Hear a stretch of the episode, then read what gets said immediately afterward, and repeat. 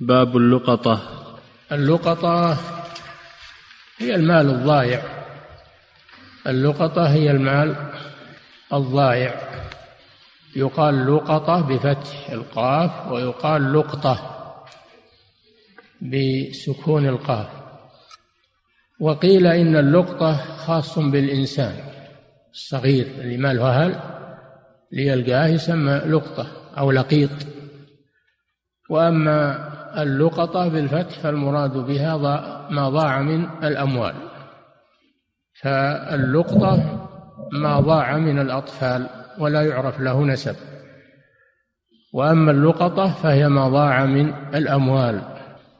من المعلوم أن دين الإسلام جاء بحفظ الأموال واحترامها وعدم إضاعتها فإن النبي صلى الله عليه وسلم قال إن الله يكره لكم ثلاثا.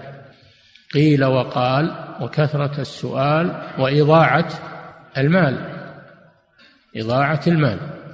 لا يجوز للإنسان أن يضيع ماله ويتساهل في حفظه. ولا يجوز لمن وجد المال أن يتركه بل هو مسؤول. مسؤول عن حفظه ورفعه لصاحبه. فالأموال محترمة ولذلك جاء باب اللقطة للأموال الضائعة. فاللقطة تكون في الأموال تكون في الأموال كالدراهم و والذهب والفضة دراهم والدنانير والذهب والفضة والأقمشة و والأطعمة. وأما الضالة فتكون في البهائم. الضالة تكون في البهائم تسمى ضالة. ما ضاع منها يسمى بالضالة والضوال. وما ضاع من الأموال يسمى لقطة. والحديث الذي معنا س... الذي سنقرأه يشتمل على القسمين. يشتمل على القسمين. على لقطة الأموال وعلى ضوال البهائم. واللقطة في الأموال تنقسم إلى قسمين. القسم الأول الذي لا قيمة له الشيء التافه الذي لا قيمة له كالتمرة والعصا الصغير والحبل الصغير هذا لا قيمة له. هذا يأخذه من وجده وينتفع به لأنه ليس له قيمة. والنبي صلى الله عليه وسلم رأى تمرة ساقطة في الطريق فقال لولا أني أخشى أن تكون من الصدقة لأكلتها. فدل على أن الشيء اليسير أنه يؤخذ وينتفع به من وجده. أما الشيء الذي له قيمة تتبعه همة أوساط الناس تتبعه همة أوساط الناس فهذا هو اللقطة المقصودة هنا. نعم. عن زيد بن خالد الجهني رضي الله عنه قال سئل رسول الله صلى الله عليه وسلم عن لقطة الذهب أو الورق قال اعرف وكاءها وعفاصها ثم عرفها سنة فإن لم تعرف فاستنفقها ولتكن وديعة عندك فإن جاء طالبها يوما من الدهر فأدها إليه. وسأله عن ضالة نعم الإبل. هذا الحديث في النوع الأول وهو لقطة الأموال. سئل صلى الله عليه وسلم عن لقطة الذهب والورق وهو الفضة. الورق هو الفضة. ومثل سائر الأموال كالأقمشة والأطعمة وغير ذلك مما يتمول وينتفع به. سئل النبي صلى الله عليه وسلم عن ذلك. فقال اعرف عفاصها ووكاءها. العفاص هو الوعاء الذي تكون فيه الجراب أو الكيس. هذا هو العفاص. والوكاء هو الخيط. الخيط الذي يربط به فم فم الكيس أو الوعاء الذي تكون بداخله لأن هذه عادة الناس. فيعرف ما هو الرباط أو نوع الرباط. نوع الكيس ولونه يسجل هذا عنده ولا يعلم به أحد. يسجله عنده ويحتفظ به المعلومات عنده ولا يعلم أحد. هذا في العفاص فيما يكون في عفاص أو ما يكون في في عفاص وموكا عليه وموكا عليه. وكذلك مثله مما له علامة يتميز بها عن غيره يسجلها عنده.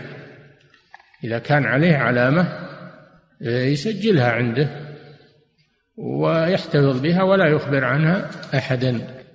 ويأخذ هذه اللقطة يرفعها لصاحبها وينادي عليها سنة. يعرفها يعني ينادي عليها مدة سنة اثنى عشر شهر من وقت وجوده لها.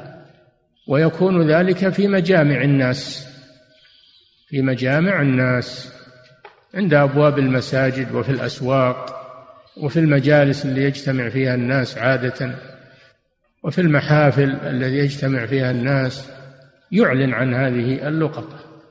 يقول من ضاع له شيء من ضاع له كذا في محل كذا. أو يعلن عنها في الصحف اليوم أو في الإذاعة. هذا كله من التعريف الذي أمر به الرسول صلى الله عليه وسلم. ولا يأخذها ويسكت عليها ويقول الانسان صاحبها جاي بيها أعطيتها اياه ولا بكيف. ما يجوز له ما يجوز له يسكت. بل لا بد أن يعرفها. وش يدري صاحبها أنها عندك؟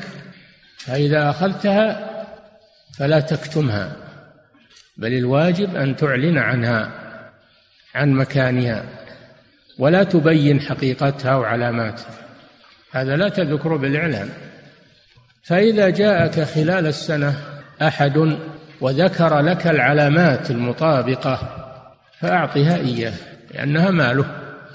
أعطها إياه. أما إذا اختلف وصفه لها هذا دليل على أنها ليست له. إذا اختلف وصفه لها فهذا دليل على أنها ليست له. فلا تعطيها إياه.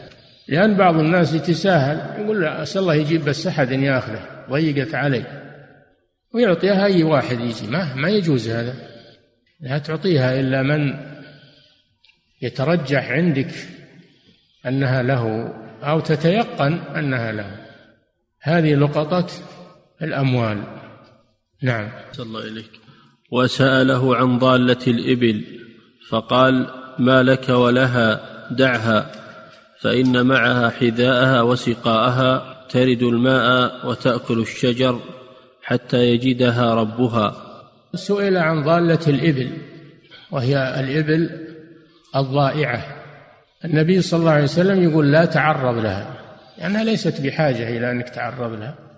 معها ما يحفظها معها حذاءها معها حذاؤها وهو خفافها القوية التي تستطيع السير بها مسافة بعيدة. الله زودها بذلك.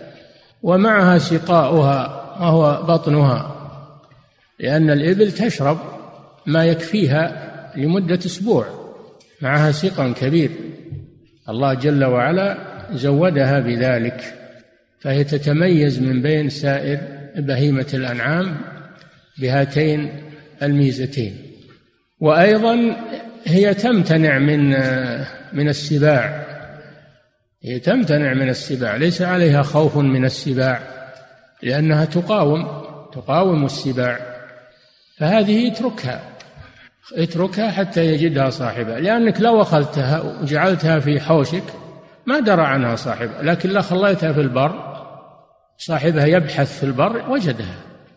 أما أنك تدخلها بحوشك وش تدري أنها في حوشك؟ ولا حاجة إلى أخذها ولا إلى إيوائها لأنها معها ما يكفيها من من الحذاء والسقاء ومعها ما تدافع به عن نفسها بما أعطاها الله من القوة والمقاومة. فليس عليها خوف لا يجوز لأحد أن يتعرض لها. وجاء في الحديث من آوى ضالة فهو ضال. من آوى ضالة فهو ضال. لا حاجة إلى لكن بإمكانك أنك تعرفها أو تعرف الوسم اللي عليها وتذكرها تذكرها لمن يبحث عنها بدون أنك تأخذها. تعرف علاماتها وتعرف لونها وصفتها وتذكر إنك رأيت بعيرا صفته كذا وكذا في محل كذا وكذا فقط. وأما الغنم سئل عن ضالة الغنم. الغنم ضعيفة. ما تدافع عن نفسها وليس معها حذا ولا سقا فإذا تركتها فهي رائحة لك ولا لغيرك؟ هي لك إن أخذتها أو لأخيك اللي يجي غيرك ويجدها أو للذئب يأكلها فهي ضائعة. لأنها لا تدافع عن نفسها وليس معها حذا ولا سقا فخذها. وإن شئت تأكلها فكلها. وإن جاء صاحبها فإنك تدفع له قيمتها. وإن جاء وهي حية تدفعها له. فهي بحاجة إلى الإيواء. الغنم بحاجة إلى الإيواء. فإن سهل عليك أن تحفظها مع غنمك في حوشك وإذا جاء صاحبها تدفعها له هذا شيء طيب. وإن لم يسهل عليك أنت في بر وبعيد عن البلد يشق عليك. فكلها اذبحها وكلها أنت ومن معك وإذا جاء صاحبها تدفع له قيمتها. نعم.